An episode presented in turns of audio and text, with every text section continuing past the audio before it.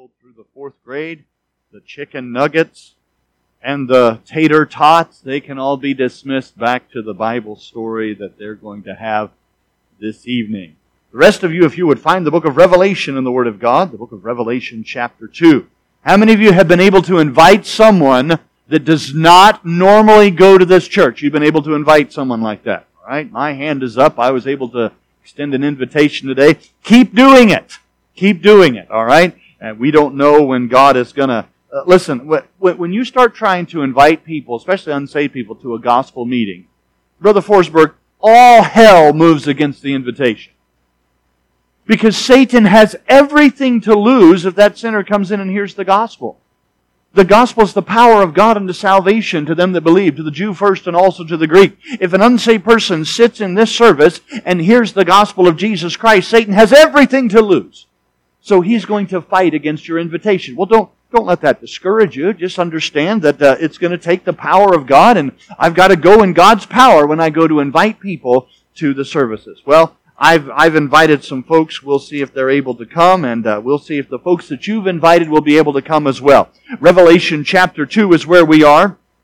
I want you to note what the Bible says, beginning with verse 1. The Bible says, Revelation 2 and verse 1, Unto the angel of the church of Ephesus write, These things saith he that holdeth the seven stars in his right hand, who walketh in the midst of the seven golden candlesticks. I know thy works, and thy labor, and thy patience, and how, th- how thou canst not bear them which are evil. Thou hast tried them which say they are apostles and are not, and hast found them liars, and hast borne, and hast patience, and for my name's sake hast labored, and hast not fainted. Nevertheless, I have somewhat against thee, because thou hast left thy first love. Remember therefore from whence thou art fallen, and repent, and do the first works. Or else I will come unto thee quickly, and will remove thy candlestick out of his place, except thou repent. Help us, Father, as we look into this passage of Scripture. Lord, we need your help tonight. And I pray that you'd speak to every heart. I pray for those that are listening by way of technology. I pray that you'd speak to their hearts as well. Lord, we never know how far these messages will go as we put them online and send them across the, the waves of the internet. And I pray that, Lord, that people that have, that we will never meet will be touched by the impact of your word going forth from this place this evening. We ask and we pray these things in Jesus' name and for his sake. Amen. In this passage of scripture, we have the first of seven letters to the seven churches of Asia. The book of Revelation was addressed to these churches. John unto the seven churches of Asia, the Bible says in Revelation chapter 1. And so we understand that these were seven literal local churches. Now, I don't mean to be, uh, I don't, I don't mean to split theological hairs, but there are some that would come along and they would say something like this. They would say, these seven local churches represent seven periods of church history, beginning with the apostolic age and coming all the way down to the present. Now, I personally don't believe that. There are a lot of good men that do. I haven't talked to your pastor. Maybe he believes that, all right? But the reality is, I have a hard time saying that. A lot of people say, well, the, the church at Ephesus, the Ephesian age, was the age immediately following the apostles, and they trace them down through church history until they finally get to the Laodicean church, and they have us to believe we are in the Laodicean church age. And I don't know about you, but every time I hear that we're in the Laodicean age, I want to just close my Bible and head to the house. Because if, uh, if, if Jesus is on the outside, as he is in the church of Laodicea, knocking at the door, asking entrance, and, uh, and if we're rich and increased with goods and have, and think we have need of nothing, but in reality we're wretched and miserable and poor and blind and naked, I mean, what's the point? I, I, have, I ask myself, when I hear men talk about that, I ask myself, is there any hope for revival? If in fact we're in the Laodicean age, is there any hope? And maybe there is an excuse why, why our churches don't win souls like they once did. Maybe there is an excuse, but I, I, I just don't believe that. I believe in any age that God is, has, has a group of people in churches that are on fire for God and that are serving Him. And my friend, today we may not see as many people walk the aisle and trust Christ as maybe we did in the 1960s. I wasn't around then, I don't know. The 1970s, I missed most of those too because I wasn't around then either. That, the, that may be true. I don't know those things. But I know this the Lord's hand is not shortened that it cannot save, neither his ear heavy that it cannot hear. It is only our iniquities that separate between us and our God. Isaiah 59, 1 and 2. And so when we come to the Word of God, in this passage of Scripture, I believe that there are churches like all seven of these churches of Asia in existence today. I believe there are churches like the Church of Ephesus in existence today. I believe there are churches like the Church of Smyrna in existence today. And on down the line, yes, I believe there are churches like the Church of Laodicea in existence today. But I believe, my friend, that each one of these has truths that we need to get a hold of. I believe some of the greatest revival preaching in all the New Testament comes from the book of Revelation, chapters 2 and 3. And so we want to look at this church of Ephesus tonight. Let's note some things about it. The Bible says unto the angel of the church of Ephesus, write, These things saith he that holdeth the seven stars in his right hand. If you were to go to Revelation chapter 1 and verse 20, you would discover the seven stars are the seven angels. I believe seven messengers. I believe the pastor of each individual church. God says, the one that's giving you this message is the one who holds those seven stars in his right hand, and he walks, the Bible says, in the midst of the seven golden candlesticks. The candlesticks are the churches. I want you to understand that God holds the pastor in his hand. Let's remember that, may we? Let's remember that when people in the community want to rise up against it. Let's remember and say, you know what? My pastor may not be a perfect man, but he's trying to love us and he's trying to give us the Word of God. And furthermore, the God of heaven holds my pastor in his right hand. That's what Jesus says when he's addressing the church of Ephesus. Furthermore, the Lord Jesus walks in the midst of the seven golden candlesticks. What does that mean? That means he knows what you and I are up to. He knows what we're doing. He sees what we're doing. He understands everything that's going on. The Bible says he walks in the midst of the seven golden candlesticks. Therefore, it is no surprise when he says in verse 2, I know thy works. I know thy works. Again, there are people out there who have us to believe that after a person gets saved, their works don't much matter. I don't think they've ever read the book of Revelation chapters 2 and 3, where no less than seven times to each of the seven churches, God says, I know thy works. So he says, he begins to enumerate the works. Notice verse 2, I know thy labor. This was a working church, a diligent church. And thy patience. And how thou canst not bear them which are evil. Thou hast tried them which say they're apostles and are not, and hast found them liars. And hast borne and has patience, and for my name's sake has labored and has not fainted. Wow, this is a great commendation from no less than the Lord Jesus himself telling this church, man, you've done a good job with some things. You've been a hard-working church. The word labor there means laboring to the point of exhaustion. You ever been there? You ever been there? Oh, we got a generation today, they want to get a paycheck, but they don't, they don't want to do any work. I wasn't brought up that way. My dad's house, boy, there were times that uh, there were times that I got a lot of money in the paycheck, but I just want to want you to know I pay. I, I worked for every single dime that I got. And working on the roof was difficult. The Bible says, thou hast labored. Then the Bible says, and that I know thy patience, verse 2. Well, what does that mean? The word patience means to remain under a burden. I don't know if any of you have ever done any roofing, but uh, my dad was a shingle roofer, which means that we had 70 pound bundles of shingles that we had to get from the ground up onto the roof. And I just got to tell you, as a young man, that seems cool for the first bundle or two. You pick it up, you throw it up over your shoulder. I'm a skinny dude. I didn't have much padding there, so it kind of it kind of rubbed my shoulder blade raw. You know, whatever bone that is, I just know it hurt. But you throw that up there, and then you go, you start going up the ladder. And man, you're thinking, man, I get a, I get a waltz into school and say, yeah, I toted shingles as a laborer on the roofing crew all summer long.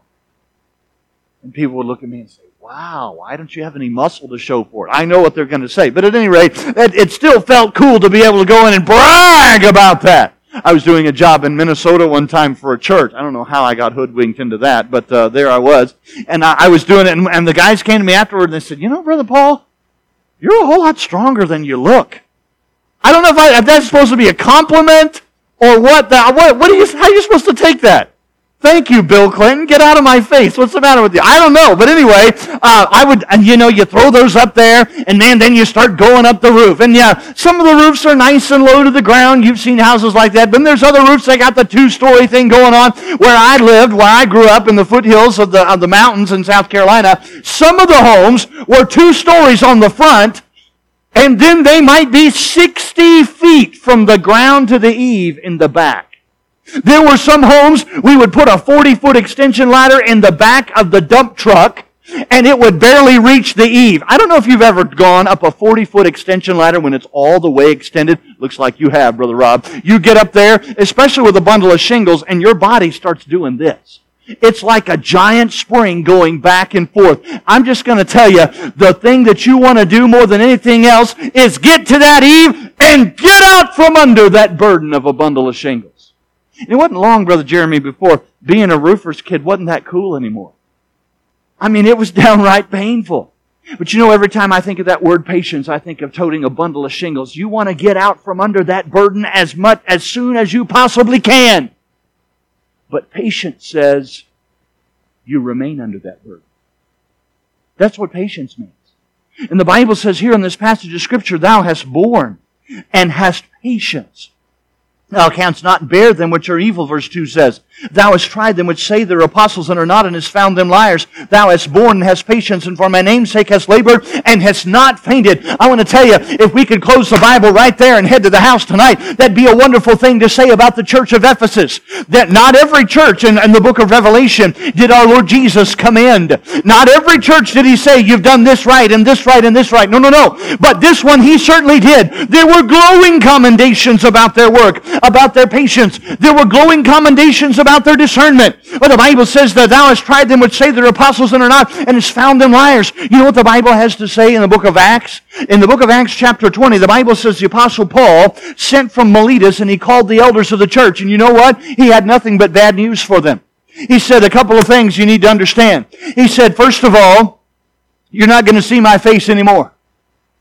He said, second of all, there are going to be grievous wolves. After I depart, grievous wolves are going to enter in among you, and they're not going to spare the flock. That doesn't sound good. And then he says, he said, I got more bad news. Also, of your own selves will men arise, speaking perverse things, seeking to draw away disciples after them. You know what? Every one of those prophecies by this point in time had come true, and they had been through some battles. You know, there's something about the battle. Whether you win or whether you lose, it, it all, the battle always changes you. It always has an effect. I have friends, some of whom have been in combat situations in the United States military. I, I, one of them uh, went to be with the Lord not so long ago. But before he went to be with the Lord, I sat across the table from him as he began to recount stories of, of uh, his time in Vietnam. He says, I remember where we were the day we were overrun. He was missing in action for three months. He says, I can still picture the first man that I had to kill. And he began to recount the stories. He would not do so in mixed company because of the nature of them. But as he told the story, Years, decades had gone by, and yet, Brother Jeremy, he wept because battle changes you. The Bible says this church had known a lot of battles. They'd come out on the right side of the battles. They'd borne a lot of burdens, and they hadn't given up. But I want you to notice what the Bible says in verse 4. Nevertheless, I have someone against thee, God says, because thou hast left. They didn't lose it like we lose our car keys, they abandoned it. Thou hast left thy, notice the word, first love. Verse 5, remember, therefore, from whence thou art fallen, and repent, and do the first works. You see it there, first love in verse 4. Verse 5, first works. If you don't go back to the first works, I will come unto thee quickly, and will remove thy candlestick out of its place, except thou repent. The word first is an interesting word. We can use it in several different ways we can say first in the, in the, in the sense of priority. The United States of America, we speak of the first lady. The first lady of the United States is not the very first woman who's ever been an American, certainly not, but she is first in the order of priority. She is married to the president. And so we use the word first to, to apply to her. We can also use the word first in the sense of chronology. The first thing I do when I get up in the morning, and then we can, when we tell what we do before we do anything else. And so the word first can be used in many different ways. I wonder when Jesus says, Thou hast left thy first love, I wonder if he's talking about first in the sense of priority or first in the sense of chronology. I wonder if he's talking about the love they have when you first began, or the love that ought to be supreme above all other loves. Likewise, the word first works. I wonder, does he mean the works that you did in the beginning, or does he mean the works that are more important than all the others? I think, honestly, it's a little bit of both. Now, we may have an argument, not an argument, we may have a discussion, and we could have an open forum in a Sunday school perhaps, about what ought to be the most important works. First in the sense of importance. We could have a discussion about that, and maybe that's a profitable thing. But if we are looking for the chronological first works of the, of the church of Ephesus, we don't have to guess about that. We can find that in the Bible. So let's look, may we? Let's go to the book of Acts this evening, and let's look at the first chronological works in the church at Ephesus. We'll go to the book of Acts chapter 19. Acts chapter 19 in your Bibles. Acts chapter 19 is the story of the apostle Paul as he comes to the city of Ephesus. The city of Ephesus was a very important city. It was a seaport, and it was also the western terminus, the western end of the Silk Road that went at least as far as modern day Iran and maybe into India and maybe even beyond. And so they would bring these uh, wares from the east to Ephesus where they would be loaded on board ship and there they would be taken to the rest of the Roman Empire. That was the city of Ephesus. And so we have the apostle Paul. In verse 8, the Bible says, And he went into the synagogue and spake boldly for the space of three months, disputing and persuading the things concerning the kingdom of God. But when divers were hardened and believed not, but spake evil of that way before the multitude, he departed from them and separated the disciples, disputing daily in the school of one Tyrannus. You ever had somebody in school that was a teacher or principal that was kind of like a tyrant? That's what I think of when I think of the school of one Tyrannus. Can you imagine? I just got accepted to the tyrant school. I, I can't imagine. But anyway, the Apostle Paul said that's where we're going. So the Bible says he took all these disciples, he got them out of the synagogue where they had been saved, and he took them and separated them into a school, and there they met in this school building, the school facility. It was the school of one Tyrannus. And so the Bible says they met there. Now notice what the Bible says in verse 10. And this continued, this meeting in the school of Tyrannus, this continued by the space of two years so that all they which dwelt in Asia heard the word of the Lord Jesus, both Jews and Greeks.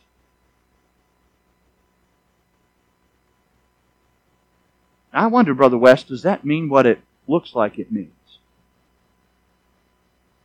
The Bible says, all they which dwelt in Asia heard the word of the Lord Jesus, both Jews and Greeks.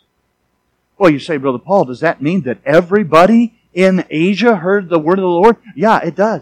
Now, let me just have you understand when you read the word Asia in the New Testament, it doesn't mean China and India and Japan and Indonesia. That's not what it means when they say Asia. That's what we mean when we say Asia. In the Bible, Asia means the modern day country of Turkey. That's what Asia means. And the Bible says they were there for the space of two years in the school of one Tyrannus, with the result that everybody in Turkey, everybody in Asia Minor that lived in that portion of the world, they heard the word of the Lord Jesus. Now, make no mistake, that doesn't mean they trusted Christ as Savior, but they heard the word of the Lord Jesus. You say, Brother Paul, what, what, what does that mean? Well, that means as people came and as people went from Ephesus, they did not come or go without hearing the gospel of Jesus Christ. I want to ask you something. Do you think the Apostle Paul was there personally giving the gospel to every single person that came and went through Ephesus during that two year period? I don't think so. I think there were people that had gone out from that school of Tyrannus church that helped the Apostle Paul get the gospel out. And furthermore, I think we may have stumbled upon one of the first works.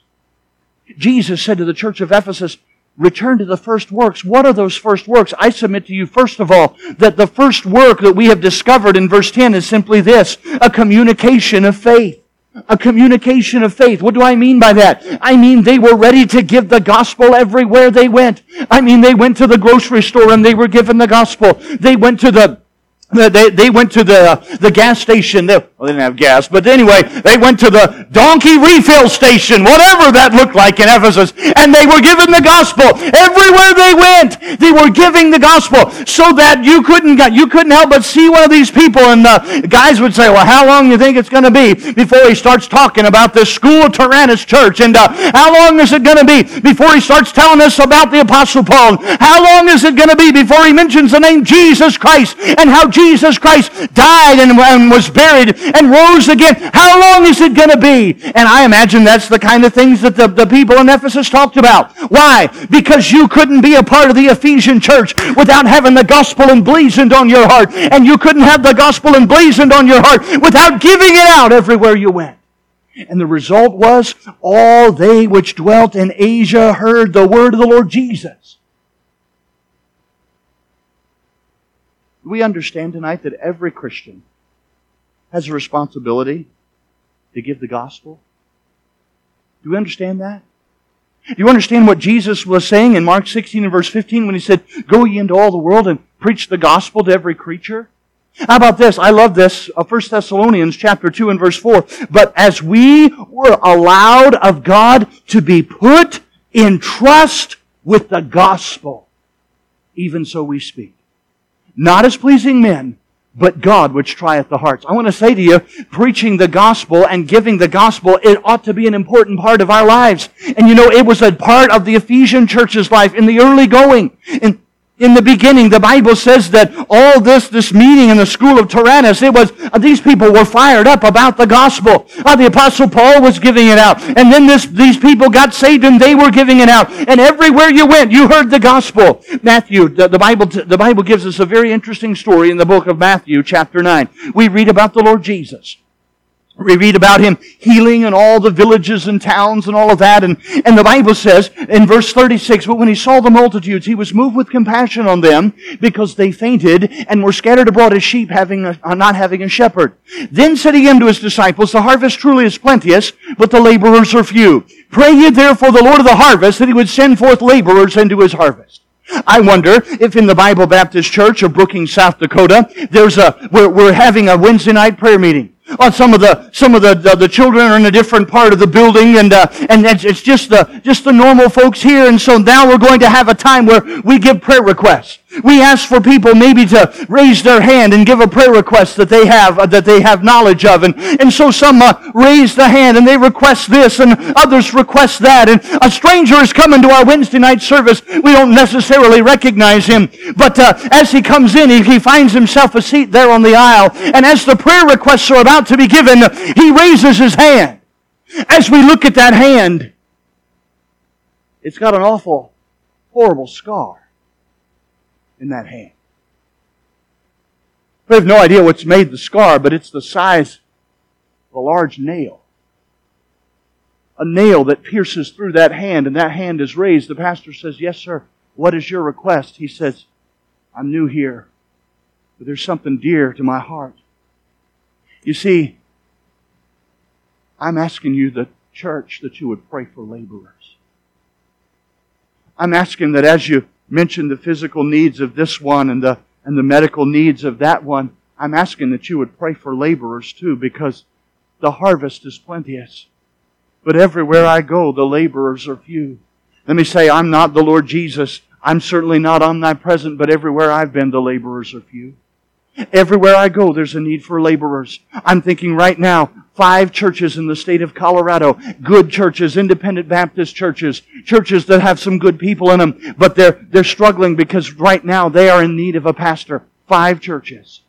That's just in the state of Colorado alone. There are, there are all kinds of churches that we could mention more in this state that are, that are without pastors. Why? There's a need for laborers. Well, you say, Brother Paul, God hasn't called me to be a pastor. Well, you know, when we go out on Tuesday nights on visitation, there's a need for laborers there. When, when, when it comes time to, to do the, the Christmas outreaches that the church does, there's a need for laborers there. We get into the summertime and it's vacation Bible school time. There's a need for laborers there. Everything we do, there's a need for laborers. And my friend, where you work, there's a need for somebody to stand up and, and give the gospel to people. If you were in the, if you were in prime timers, a few of you were, if you were in prime timers on Saturday, I spoke to you about the great need of the hour, about the apostle Paul standing and saying, sirs, I believe God, wherefore be of good cheer. If you heard that, I'm telling you, that has been on my heart. It's been on my mind. Somebody needs to be able to stand before a lost and dying nation and say to them, hey, you can be, you can settle the, you can settle yourself. You can be of good cheer because I believe God. The very boat that got us here may crumble beneath us, but it doesn't matter because I believe God. And you know what? The more I look into that passage, the more I see a man that decides, I'm just gonna bo- I'm just gonna live what I've been preaching. And finally, after he ate, the Bible says, they all, they all were of good cheer. Then they were all of good cheer. And I want you to know, there's some people in this room tonight, you'll never be called of God to be a pastor, but God needs you. God needs you to go to the places of business that you uh, occasionally frequent, and God needs you to be a witness for Him.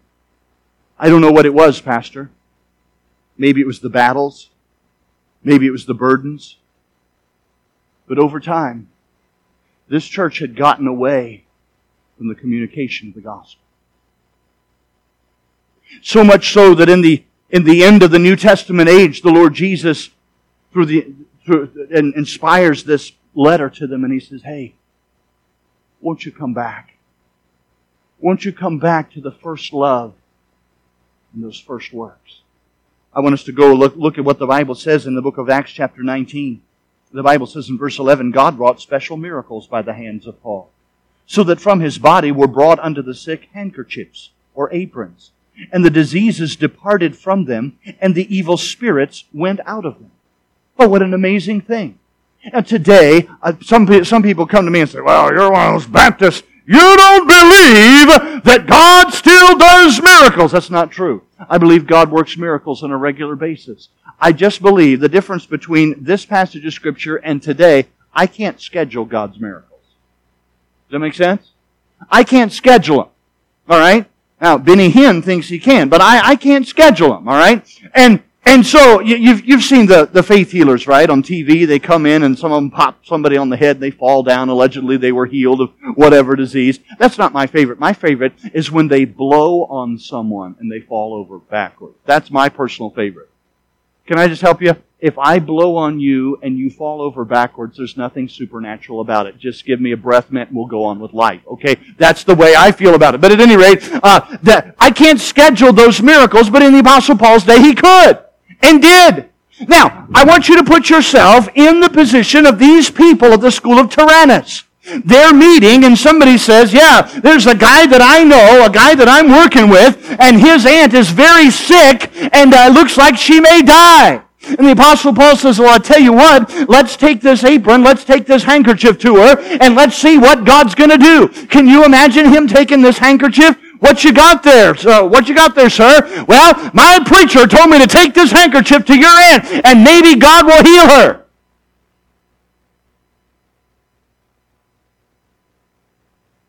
Right. Yeah. Do you think they were any different in Ephesus than they would be today? What if you did that at work tomorrow? What if you said, This is an apron that my preacher has blessed. It'll cast the demon out of your daughter?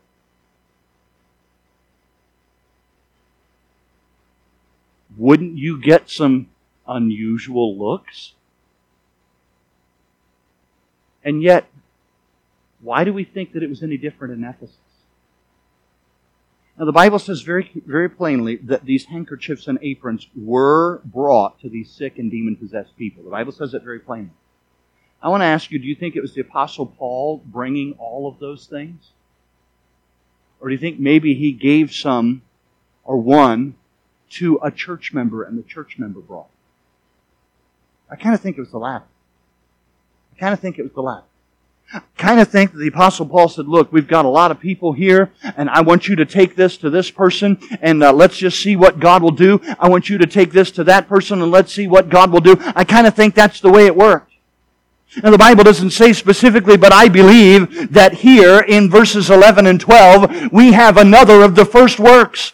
What was the first of the first works? Well, it was a communication of faith in, in verses 11 and 12. We have a confidence of faith. We have people that say, I don't care what you say. I don't care what your reaction is. This, our, our God is at work. Our God is in the business of doing the impossible. And if He wants to heal your daughter, if He wants to heal your aunt, He can do so. And we're going to bring these aprons. We're going to bring these handkerchiefs. And we're going to see what the God of heaven is going to do. Might there have been people that laughed at Him? I'm sure there were. But at least for a time, it didn't bother them, the mockery of the crowds. It didn't bother them, the, the unsaved people that had some awful things to say, they still took those aprons. They still took those handkerchiefs. And they still saw God work miracles in, in their behalf because they, they had an unshakable confidence in the power of Almighty God. And you know, I have, I have to think that the Lord Jesus is looking out over that church in the book of Revelation chapter 2, and He's remembering those times. He's remembering the fact that when they, that they used to believe God could do anything, and there was no limit of His power, and so they would risk great things on the power of God. But now, maybe it was the burdens, or perhaps the battles Maybe they'd seen enough of the world to be a little more jaded. Until the first work of a confidence of faith had been left behind. And the God of heaven said, Oh, I wish you would get back. Wish you would get back. The Bible says in Hebrews 10 and verse 35, Cast not away therefore your confidence. Pastor, I've been in the ministry long enough to know that there's a temptation to cast away our confidence. There's a temptation to get to the place where I've preached before, I know how to preach. There's a temptation to say, I've, I've won souls to Christ before, I, I know how to give the gospel. I know how to deal with this person. I know how to deal with that person. And there's a temptation to begin to rely on myself. And furthermore, there's a temptation to say, well, once you've dealt with people like we have, you know how folks are. And we begin to lose that absolute confidence in the power of God to do anything. And in, the, in Revelation chapter 2, I see a Lord Jesus who died for the church, who gave his blood for the church. And he looks at this church at Ephesus and he says, oh church, there was a day when you just believed anything was possible according according to the power of God. But somewhere along the line, maybe it was in this battle or that burden, somewhere along the line, you, you abandoned your first love and, and you've gotten away from the first works. And church, I just wish that you would come back to those first works. As a matter of fact, if you don't, I'm going to re- remove the candlestick out of its place. There was a communication of faith. There was a confidence of faith. Note what the Bible says in verse 13. Then certain of the vagabond Jews, exorcists, took upon them to call over them which had evil spirits the name of the Lord Jesus. Now understand, they didn't know Jesus Christ as Savior. Okay, they were exorcists. They dabbled with and they played with the occult.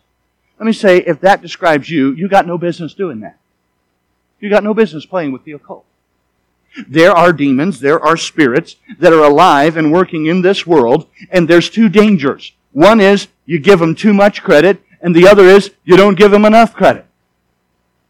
But the reality is they're alive and they're at work. The Bible says Satan is the prince of the power of the air. There are people that try to hinder meetings like this. There are, there are people that uh, open themselves up to demonic influence and all that. Listen, you don't have any business playing with it. Our God is greater than the God of this world. Let that never be forgotten in your mind. And, and so these people, they wanted to play around with the occult and demonism. They were exorcists, the Bible says. And the Bible says they took upon themselves, interesting word, they took upon them to call over them which had evil spirits the name of the Lord Jesus, saying, We adjure you by Jesus whom Paul preacheth. I don't know Jesus myself, and I don't really know Paul, but I know that when Paul does things in the name of Jesus, things happen. I want to see some things happen. Let's give it a shot. That's what they're doing. Look at verse uh, 14. The Bible says there were seven sons of Sceva, of one Sceva, a Jew, and chief of the priests, which did so. And the evil spirit answered and said, Jesus, I know. and Paul I know, but who are ye? Ah, it's, it's at that time that I'm out of there. Right? Ah, Jesus, I know. Oh, just kidding. It was all just a joke and I'm out of here. Well, that didn't, that didn't work that day. Look what the Bible says.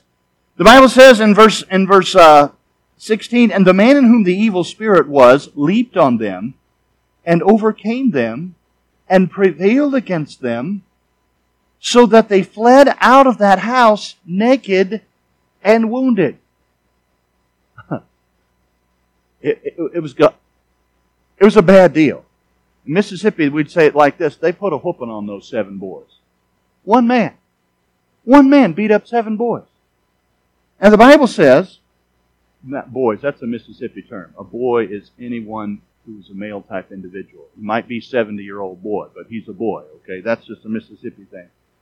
Verse 17, this was known to all the Jews and Greeks also dwelling at Ephesus, and fear fell on them all, and the name of the Lord Jesus was magnified. So here was a fellow that was a, bunch of phonies, as these seven guys are a bunch of phonies trying to trying to imitate and mock and mimic the power of God, and it didn't work. And when it didn't work, it was a disastrous failure. It was an epic fail, as we might say today. And everybody knew about it.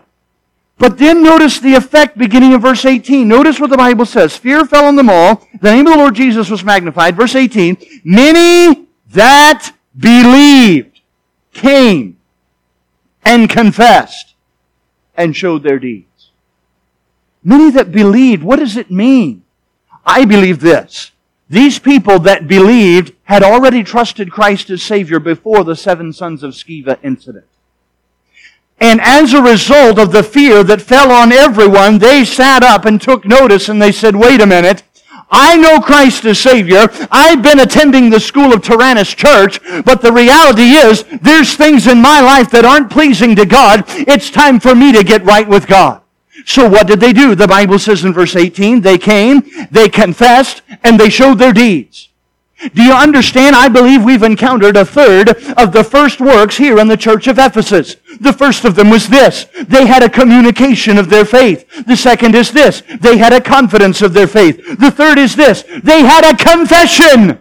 A confession of sin associated with their faith. There was a confession of faith here. What does it mean? It means that they became so burdened about their sin, they said, yes, my, my, my name is written in the Lamb's book of life. Yes, my sins have been washed away. But even right now, I am involved in iniquity and God has broken my heart about it. I'm not going to go on any longer. I'm not going to cover it. I'm not going to, I'm not going to try to gloss over it. I'm not going to try to excuse it. I'm going to get right with God because God has put his finger on something in my heart. Oh, listen, we need to get back to a, a, an attitude that has a, that has a brokenness over our sin. Here in the United States of America, we are really good at getting upset at other people's sin. We're really good at that. Did you see what the Democrats did? Really, really good about getting upset about those things. Really good. I'm very concerned with social media. I've made this statement here in this church, but I'm very concerned with social media because it puts you in a place of passing judgment. You can like, you can dislike, or if you really, really like, you can share. What does that do? It puts you in a position of passing judgment on a lot of things. A lot of things that maybe don't really matter in the grand scheme of things. But here's what I'm afraid of. I'm afraid it puts us in a place of passing judgment so much that we begin to think of ourselves as the judge. And we begin to think of ourselves as the one that, that, that, uh, that really is the final arbiter. That's not true. I'm not the final arbiter and neither are you. There is a God of heaven that's the final arbiter. Here's what happens. When I am the authority for judgment, passing judgment one way or the next, I begin to look at myself and I look at myself and say, hey, I'm not all that bad. And after all, I've judged so many other things. Let me just judge myself. I'm good. I'm clear. That's fine. Let's just go on and everybody will be fine together as long as they're just a little bit like me. But these people came under conviction of their sin. all of a sudden, the sin of the seven sons of Sceva, it didn't matter to these people. The Bible says these were people that believed. They came and they confessed and they showed their deeds. There are two words in the Bible translated confess. The word confess comes from Latin. The word con means with, and the word fess means uh, has to, to do with speaking. So the word confess means to say with, or to agree with, or to, to verbally say the same thing. That's the word confess. It translates a Greek word that means exactly the same thing. But that is not the word that is used here. The word that is used here means to say the same thing outwardly. Now you need to be careful with this, but there are some times when you need to confess your sin privately to Almighty God. But there is a time when God pricks your heart about iniquity, when it's time to confess openly. It's time to confess outwardly. That's what's happening in Ephesians, or excuse me, in the Ephesian church in Acts chapter 19 and verse 18. Verse 19, notice what the Bible says. Many of them also, which used curious arts, brought their books together and burned them before all men. And they counted the price of them and found it 50,000 pieces of silver. A piece of silver is a day's wage. 50,000 pieces of silver. What were they doing? They were coming and saying, listen, we've been involved in the curious arts. We've been involved in, the, in occultism. We've been involved in these things. Yes, we show up every Sunday to the school of Tyrannus. Yes, we sit there in the pews. Yes, we hear the Apostle Paul preach. But God has gotten a hold of our hearts, and we need to get these things right. And so they brought all their books together. They didn't take them down to the Goodwill. They didn't pawn them off somewhere. They brought them down. They brought them all together, and the Bible says they burned them, and it cost them 50,000 pieces of silver collectively. What is that? I submit to you that is a, that is a church that is involved in the first work of being sensitive to sin. I want to ask you a question. When was the last time you can point to a time in your life when God convicted you of sin? Maybe you sat in your, in your home reading your Bible. Maybe you were, maybe you were listening to a podcast or listening to a preacher by way of the internet or radio. Or perhaps television. Maybe you were sitting in a service similar to this and God reached down and He put His finger on something and you realize, man, Lord, you have convicted me of this. I need to get this thing right with you. Oh, listen, I've been in times on services where God has put His finger in my heart and I've said, I've, I felt like standing up and saying to the preacher, Preacher, put it on hold. I got to get right with God. But you know, something had happened in the church at Ephesus. Maybe it was the burdens they had to bear. Maybe it was the battles they had to fight. But over time, they had become more and more calloused to sin. So that the Lord Jesus came to them and He said, Church, you've done so many things well. In the battle, you came out on the right side and came out on top the burdens that you had to bear, you remained under, you had patience, you labored to the point of exhaustion. It is, it's commendable. It's all commendable. But Jesus said, churches, I look at you, I long for those first works. And you're not doing those first works because you've left your first love. Church, you need to remember. You need to repent. And you need to repeat. And then the Lord Jesus says this, or else I will come unto thee quickly, and will remove thy candlestick out of his place, except thou repent. Pastor, in our in our circles today, and our the broader circle of evangelicalism, there are many books that are being written on churches that are disappearing all over the United States. Some people have talked about how that the the uh, evolutionary educational culture of our country is to blame. They would have us believe that because our children are taught evolution, that, uh, that it causes them to turn their back on everything that they learn in Sunday school, everything that they hear in, in church. I'm certainly not going to argue with those that say such things, but I would argue this. As I come to the Word of God, it's not the world that closes down the church. It sounds to me like it's Jesus that closes down the church. Why would Jesus close down a church? The Bible says to this church at Ephesus in the book of Revelation, chapter 2, he says, Remember therefore, verse 5, from whence thou art fallen, and repent and do the first works, or else I will come unto thee quickly and will remove thy candlestick out of his place. The candlestick is the church. Jesus said, It is I that will come and will take that candlestick and I will just pull it down and I will remove it out of its place if you don't repent. You know, as I read that, that, that is a sobering, sobering statement.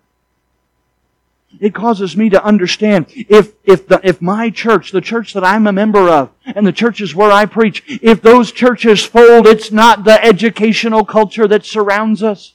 It's not the, it's not the, the millennials that are coming behind us. No, no, no. It's none of those things. It is the Lord Jesus Himself that removes the candlestick. Why? Because a group of individuals came to this conclusion. They said, I am no longer going to have that love for the Lord Jesus that motivates me to do these first works.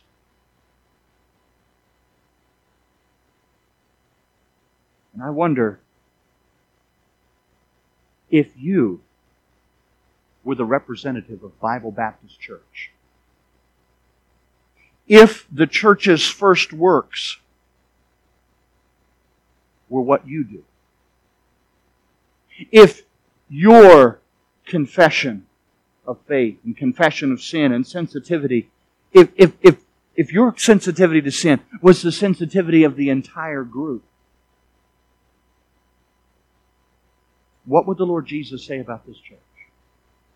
If your confidence of faith represented the entire group, what, what would the Lord Jesus say about this church? If your communication of faith and you're getting the gospel out, if that, if, if, if everyone in the church did it like you did it, what would the Lord say about this church? My friend, I don't think anybody intends to abandon their first love. But I think it, it happens little by little. I think that's exactly what happened to the Church of Ephesus. Father in heaven, I pray that you'd work in our hearts tonight.